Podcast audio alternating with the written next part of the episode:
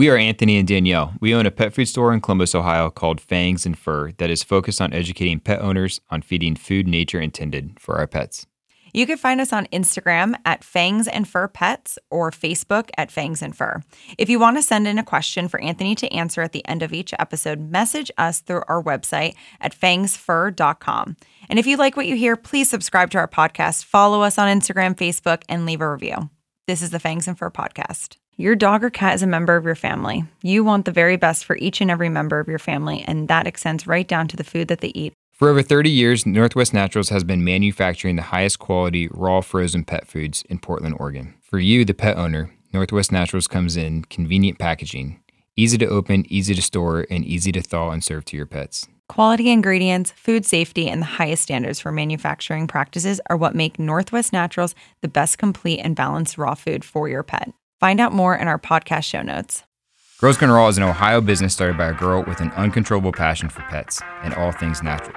By combining this passion with extensive research, they begin making all natural, carnivore focused treats and chews that both pets and their owners will go nuts for. Check them out at girlsgonerawpet.com. All right, back for more Q&A with Anthony. Let's just get into it.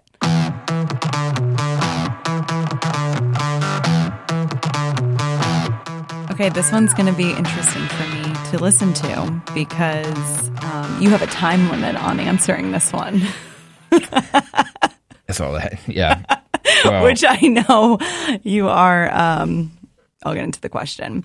How to talk to your vet about grain free and species appropriate diets in less than 60 seconds. Which, if you know Anthony or if you've listened, I mean, when he is passionate, which is about all of these topics, you can talk. And I mean, there's a lot to uh, say. Probably, you know, I know that there's a lot of meat to this. This question, no this question keeps me. This question keeps me up at night. Um, I um. This is what you're worrying about. yeah, yeah. So I don't know. We I, I probably shouldn't say this. I'm gonna say it anyways. We have a lot of customers that come in and they're like, there's there's actually this like one um, and I'm not going to name the clinic or whatever. There's one specific vet in our area that like adamantly does not like me.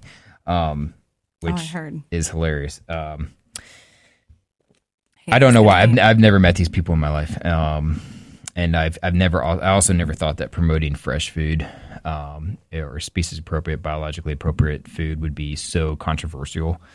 Um, but here we are. Mm-hmm. Um, Wild. So my whole thing is I, and I, I think that people should, this is a really good question because I think people should tell your vet what you're feeding your dog or cat. I think that's really. I think obviously, if you know me, you know that I I hold nutrition really, um, you know, in high regard. So I think it's important they know what kind of food you're feeding. Um, so I don't. A lot of people choose not to tell their vet that they're feeding raw food, um, which is it's crazy because because there's a lot of vets now, uh, fortunately, that support feeding real food to your dog or cat. So um, it, because the science is clear. I mean, not not that we needed the studies or the science to know that real fresh food is better for us or our pets than than highly processed species inappropriate mm-hmm. food, but there's tons of studies uh, and research d- done now that is is pretty clear.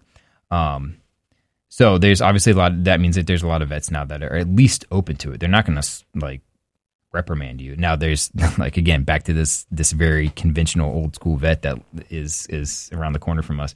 Um, you know, they feel a certain way about that. But um, I always go back to the quote from Dr. Karen Becker. She said, uh, "It." She said, and she's a veterinarian, um, and she said that it's. And I'm paraphrasing, but she said it's it's sad that my peers, other veterinarians, are the last or are the only physicians on earth that still or that recommend uh, ultra processed food over real fresh food. Mm-hmm. Which is, I think, it's as simple as it's crazy, but that's as simple as that. Um, so, um, with that being said, I haven't answered the question yet. Um, so, do I start the clock now? No, um, but um, you know, if if you go to the vet, and so my whole thing is find a vet that that supports it, because then you're supporting a, a, vet that's actually you know has done their research and their due diligence, and you know they want what's best for your for your dog or cat. So you know, my whole thing is go find those vets. I think. Uh, and if we're in Columbus, Ohio, who would we? Well, Lifetime, you know, Lifetime Pet Wellness Center, and there's there's others too, but that's the one we always recommend. I know for a fact they're not going to give you um, a hard time. They, I mean, we actually get a lot of customers from them because they, um, if people have questions about nutrition, they send them to us. So uh, it's a really good relationship, and um, yeah, but you know, there's other ones too. So um, I think there's I think we put on the last I on one of our episodes we put a link to like the uh, American Holistic Vet Association. I think is what it's called. If you Google that, um, you can like search your zip code and they'll find like a holistic vet in your area. So, um, anyways, my whole thing is finding a vet that supports uh, feeding real food because um, I think it's important for them to know that you're feeding uh, that kind of diet, and also it's just good for you to support vets who are who are supportive of that. So, um, but if you if you go to a vet that you like, but that vet doesn't support real food, and you want to stay there, um, I would still tell them that you feed a balanced, species appropriate raw food. Um, and if you're feeding, you know, a brand like Steve's, like a commercial raw food, like Steve's Raw Food, for example, or Northwest Naturals, or um, something like that, you can tell them that every batch is is tested not only for nutritional adequacy, but also for pathogens by a third party laboratory before it's released. Um, this is something that kibble companies don't do. Okay. Um, Steve's, for example, uh, feeding Steve's, they use a process called HPP, high pressure processing. So that's uh, what they do is essentially use cold water pressure, about 14,000 psi. It's, it's the same amount of pressure that's in the Mariana Trench in the Indian Ocean. So really a lot of pressure to disable pathogens. Again, something that kibble companies are not doing. Um, so it's essentially pathogenic free. It's a really cool process because it actually preserves the enzymes and healthy bacteria in the food. Um, and then remind them that 98% of the recalls for E. coli, Salmonella, Listeria come from commercial, don't come from raw pet food. They come from from kibble. So um, I always tell people you are not if you're whether you're feeding kibble or whether you're feeding whether you're feeding raw food, you need to clean the surfaces. You need to wash your hands because it does not matter. I would I would argue you're even more at a risk if you're feeding processed food. Um, and then I would also reference that there's tons of studies done now that show, um, you know, the the study, the dog risk study out of the University of Helsinki in Finland that I always talk about. Um, they not only determined that it's extremely safe to feed raw food. Um, I think they tested like 16 out of 16,000 households. They had like a 0.02% had a cross contamination with a pathogen. And it wasn't even, if it was, wasn't really even determined if it was from the raw food or not. But still, it's a super low mm-hmm. out of 16, over 16,000 households worldwide. Um, so not only was it safe, um, but it also just dramatically decreases your pest risk of, de- of disease and ailments and increases their longevity. So, um, yeah, so that's that's one part of it. That's just like if your vet's on you about feeding raw food. Now, I don't know if this question was directed to DCM, which would be a whole nother kind of topic, and we've we've covered this on a podcast too. Um, and I would say if this question was kind of geared towards the whole DCM, which is dilated cardiomyopathy debate, um, that's been going on the last few years, which is, in, in my opinion, a huge scam. Um, it's just a, an attack on grain free diets. Um, and somehow raw food got conglomerated in there. Um, but I would just print the uh, the the web page from the FDA's website that states that they have no conclusive evidence that DCM is linked to grain free diets, and then just tell them to stop peddling their cheap food on you is what I would say. I mean, because that's as essentially if they're still saying that the FDA is sounding the alarm about this, it's it, they're not, mm-hmm. and they mm-hmm. stopped. Um, and they've even come out and said, yeah, there's no conclusive evidence showing this. And if you're feeding raw food, here's the, here's the thing: out of the what 77 million cases of DCM that were evaluated, um, I think there are nine cases of with raw food, nine cases out of 77 million. So shut up. like it's like what are We're you talking over about? It. and and and um yeah, so you know the I guess I'll just I'll talk about this briefly, but the the dogs fed grain free, um, dogs fed grain free and dogs fed grain inclusive diets can both develop DCM. Okay, so whether your dog's eating raw food, whether your dog's eating uh, grain free food or grain based food, they can develop DCM um, because a, a, large part of this is genetics. Um, so I'm not saying that I would feed a grain based diet. I would, I mean, obviously, I would not feed a grain grain based. There's nothing in grains that dogs are getting. Eh, eh, there's nothing that they're getting from it, and there's nothing that's helping in grains that's helping them fight against DCM. So I, I hear this a lot. A lot of times people are like, "My vet said I need to add grains." I'm like, "What? For what purpose?" On a, on a nutritional level, what per, why are we adding grains? It, it, makes zero sense. Grains themselves don't contain anything that support your dog's heart. Um, Have you ever heard a reason of why they said no? Okay, no, that makes sense. Um, and it, the only reason they do it is because they said that it, there was a point where the FDA was saying that grain free diets, so like these grain free kibble diets, were causing DCM. I don't want to get into this because yeah, this yeah. a, whole. We did a whole podcast on this. Um, well, I think that, yeah, but there was there's a lot of unbiased. Um, there's vets who were um, obviously paid for, brought to you by the big brands, um, and there was a whole the whole scheme going along with the whole thing. Um, but um, yeah. Um, well, and I think it's fair to say, talk to somebody who has experience uh, and knowledge about nutrition, which we know, which I think was a big light bulb moment for me when we, you know, during their curriculum they take one nutrition course. So you know, it's fair to say that an elective, yeah.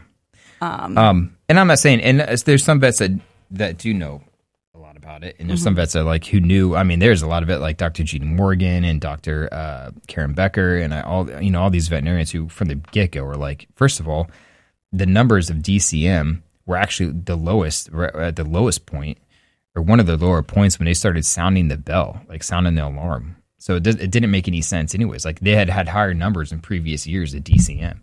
Um, but anyways, my main focus for that would just be you know feed your dog as much real species appropriate food as possible.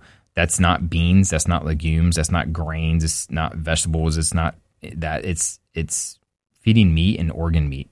So uh, a big component of this was they thought that maybe dogs weren't getting the right amino acids from their food. And it's still a possibility, especially with the grain free kibbles. Um, I think at one point maybe they were just using, and I think even the grain this was true for the grain based diets too. They're using too many carbohydrates and boosting the protein content with like corn and legumes, which are not digestible by dogs, and so um, the dogs weren't getting the right amino acids from from their food. Um, but if you're feeding raw food, you know that they're you know they're getting all the right amino acids. Um, the the big culprit was taurine. Um, they were saying for a while that dogs weren't getting enough taurine from their diet, which could that may or may not be true. Um, taurine is not found in grains. This is this is the crazy thing. Is like they knew this at the time, and the vets are saying, yeah, we, they need more grains. It's like that, but there's no taurine in grains. So taurine you can only get from um, you can only get from meat, organ meat, dairy, and seafood.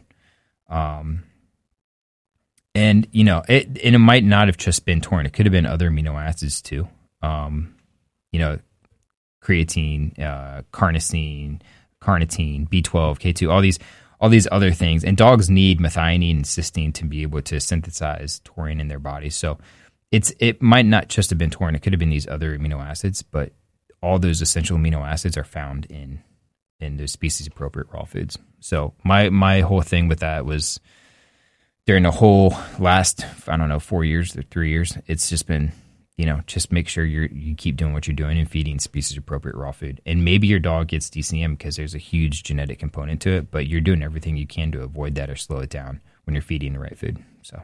Well, and I think it can be overwhelming for people just starting out. However, you know, at our shop, we support and love all of the brands that do it for you, right? So it's like you're getting a product that you don't need to figure really anything out, just of, of yeah. course, how much you're serving. But I think that some people hear this, and if you're new, you know, listening, you might think, oh, we're just, you know, throwing a chicken breast at our dog. You know what I mean? Like, I just feel like if you know that there's these commercial brands that truly have everything packed in there, like, that's, yeah. that, that's all. Like, yeah. And they're, that, you know, they're doing nutritional adequacy testing, making sure they're hitting all their markers.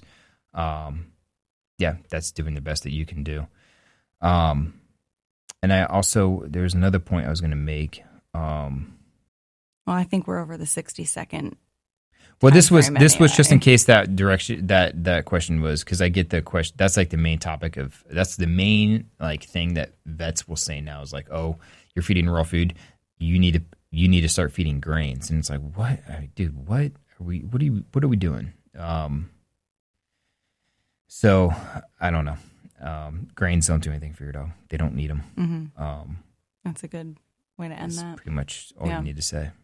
Um, oh, I just want to say that this this actually this whole situation happened back in the eighties. Um, a lot of cats were dying of dilated cardiomyopathy, um, or and or going blind because there's a lack of taurine in their food.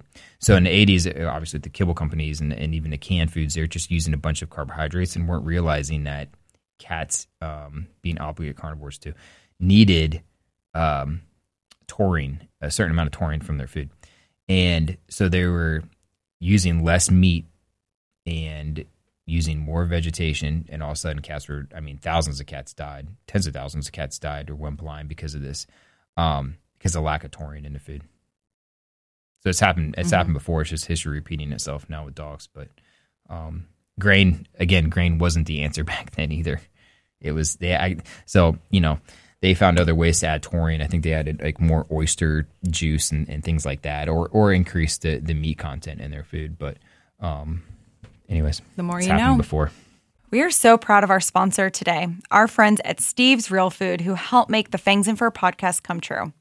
Steve's makes real food from locally sourced ingredients that enable you to give your dog or cat nutritional meals every single day with no fillers, no preservatives. Anthony, what do you like best about Steve's? I like a lot of things about Steve's, but one is their long history. They've been doing it longer than most. The second thing is they use whole food and only whole food ingredients. They don't use synthetics. It's just real simple whole food. What do you mean simple? Well, when people look on the back of a bag of kibble, they see a long list of ingredients that most people don't even know what they are. You'd almost have to be a chemist to know. When they come into Fangs and Fur, I'll pull out a box of Steve's Real Food and I'll show them what's in their food. And what you see is beef, beef heart, beef liver, beef kidney, raw goat's milk, broccoli, and a bunch of other whole food, real food. And Mozzie likes it too, so of course I'm a big fan. I know Anthony and I love their mission statement to produce food that is good for your pet and the land that they walk on. So come into our shop, Fangs and Fur, to learn more about Steve's from Anthony or visit stevesrealfood.com. We look forward to seeing you at Lifetime Pet Wellness Center. We have a friendly, professional team and offer conventional as well as integrative medical options like acupuncture, chiropractics, nutritional medicine, stem cell therapy and PRP, and more. Visit us at lifetimepetwellness.com, Instagram, and Facebook to learn more about us. Awesome. One more?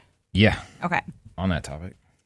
Tips and tricks to transition cats to species appropriate raw food. And it's interesting that we got this from a customer um, or Instagram follower because I was in California two weeks ago for work and someone knew I owned co-owned a uh, pet food store and they had asked me this too. So it is a hot topic.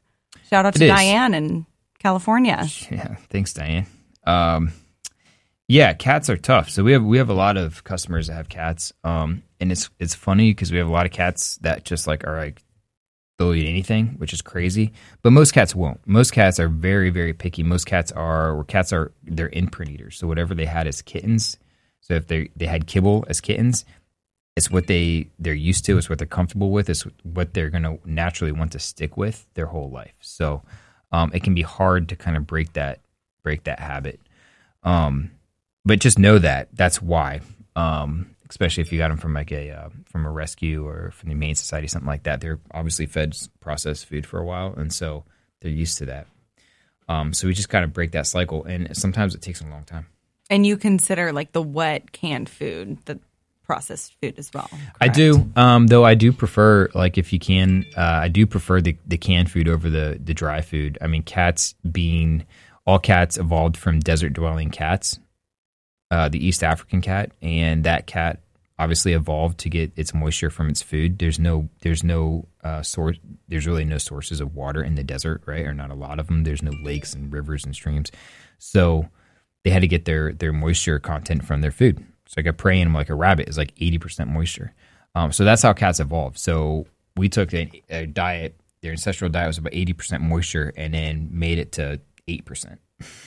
Wow. just it, it doesn't make any sense. Um, so at least the canned food, you have the moisture. This is my thing with cats is like if I can just get moisture in their diet, that's a huge win. Um, uh, maybe even if they're still eating dry food, but we're adding like goat milk or even just water to it, um, getting that intracellular moisture. Cats are terrible at drinking out of a bowl. They can't curl their tongues, so it's just like their tongues just like stab the water and get. Um, I think it takes like twenty four hundred licks for them to get one fourth a cup of water. I had a guy. I always say this, but I had a guy come in one time and said, "No, no, no, my cat doesn't need any moisture in his food. He drink he drinks water for like thirty minutes at a time." And I was like, "Dude, who drinks water for 30 minutes like that is like and the fact that it never even like crossed his mind is like that's insane um but yeah uh so a, a tip that i have especially for cats that are used to crunchy kibble um i would start with something like uh like vital essentials freeze dried um it's a prey model freeze dried raw food so it's it's not going to have that moisture content, but it's going to have that crunch. And it's going to have that texture. So cats are really their big thing is temperature, scent, and texture. Those three things you always have to keep in mind with cats. Um, and so that Vital Essentials kind of has um, kind of like that the feel of kibble, but it's not. There's no carbohydrates. It's just it's a prey model, right? So, but it's more crunchy than some of the other freeze dried we have. So maybe start with that and then slowly start adding in moisture and it doesn't have to be a lot we just start adding a little bit a little bit here and a little bit there and just slowly um, build on that um, i would also try feeding in different locations so not just where you typically feed them if you're going to introduce a new food maybe introduce it somewhere else there's been studies that show cats are a little bit more open-minded to try new things in a different area. So i've had people like f- actually feed from the table to get their cat like their cat's getting something special from like the table.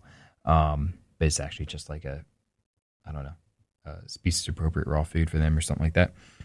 Um so i think that's um that's a good trick. But i would always yeah so keep in mind cats and dogs for this matter prefer most of them prefer warm foods which makes sense from an evolutionary standpoint like a uh, if they make a kill it's going to be warm um so just pay attention to that. They might like it at least room temperature. Um, if it's raw food, you might need to let it sit out till it gets to room temperature. Um, and just keep in mind, yeah, temperature, scent, and texture. Um, and kind of, I don't know, know what they prefer in those categories and kind of work from there. Is what is best kind of advice I can give you. And don't be try to try. Don't be afraid to try different things. I know it's, you spend more money that way because you're trying to, you know, it's a lot of trial and error, but um, you'll find something that sticks. Well, in the long run, obviously. And there's tons of it. there's tons of freeze dried. Like we uh, Northwest Naturals has a cat freeze dried that's really popular for us. Um, Feline Naturals is a New Zealand company that's a really popular one. They have like a bunch of fish based ones, or lamb and salmon is a popular one. Um, you know, so maybe you start with the freeze dried and start adding the moisture. Don't be afraid to try raw though. I mean, who knows? They might just gobble it up. You never know. Um, but if you if you find something they like, you can. I mean, dude, I've had I've had people get like a raw nugget and then roll it. They'll like smash their old kibble into a powder and then they'll roll like the raw food nugget in the kibble. To Cats, to man. introduce them. and it's worked. It's like the cat's like, okay, this is semi similar, so I'm going to eat this. And then over time, they just start eating the raw food by itself. So um, it just depends on how much you will, how far you're willing to go for them. Um, but yeah, hopefully some of those help. yeah, I love it. At Girls Gone Raw Pet Health, our goal is to provide unique, nutrition packed, carnivore focused, dehydrated treats and chews that your pets will go nuts over and that you can feel confident feeding them. We hand select only the highest quality, human grade meats, foster relationships with small, generational family farms, and scour the market for the freshest, most unique products. So get fresh and go raw with us. Follow us on social media at Girls Gone Raw Pet Health for nutrition tips and industry news, and find local retailers and shop online at www.girlsgonerawpet.com. Your dog or cat is a member of your family. You want the very best for each and every member of your family, and that extends right down to the food that they eat. For over 30 years, Northwest Naturals has been manufacturing the highest quality raw frozen pet foods in Portland, Oregon. For you, the pet owner, Northwest Naturals comes in convenient packaging, easy to open, easy to store, and easy to thaw and serve to your pets. Quality ingredients, food safety, and the highest standards for manufacturing practices are what make Northwest Naturals the best complete and balanced raw food for your pet. Find out more in our podcast show notes. Well, thank you for listening. And if, uh, as always, if you ever have a question, if you want to direct message us on Instagram, Fangs for Pets. Yeah, and I think we'll do another episode of, of Q&A here soon.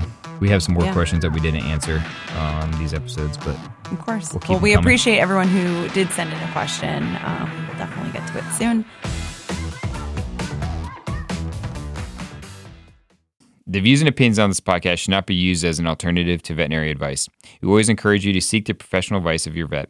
Before starting a raw diet, we encourage you to ask lots of questions, do your research, and speak with a qualified vet and or canine feline nutritionist.